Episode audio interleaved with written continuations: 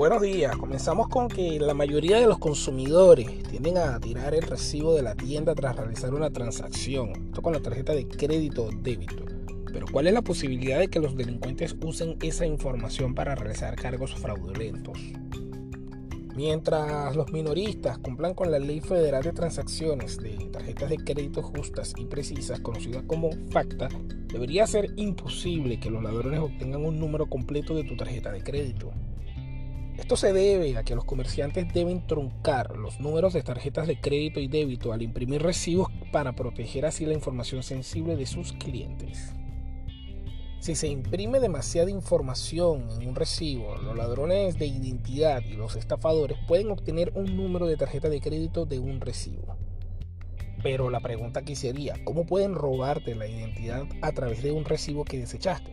Por ejemplo, si un ladrón de identidad puede obtener múltiples recibos que contienen diferentes dígitos de un número de tarjeta de crédito o débito, puede juntarlos para formar así un número de tarjeta de crédito completo o de débito, o casi en este caso completo. Además, si un recibo muestra la fecha de vencimiento de una tarjeta, los ladrones pueden usar esta información para autenticar transacciones fraudulentas.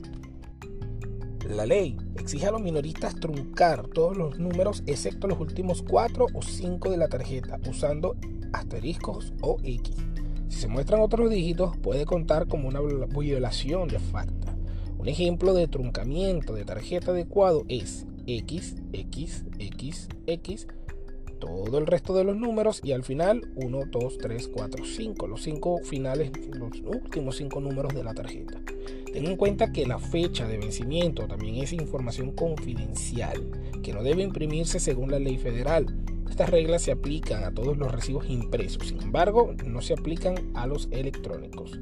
Algunos minoristas desconocen su responsabilidad bajo FACTA, que ha estado vigente para todas las empresas desde el 1 de diciembre de 2006. Otros utilizan máquinas obsoletas a sabiendas. Es una buena idea revisar tus recibos y asegúrate de que todos los números de tu tarjeta estén truncados. Si encuentras un recibo que revele información confidencial, puedes presentar una queja a las autoridades correspondientes.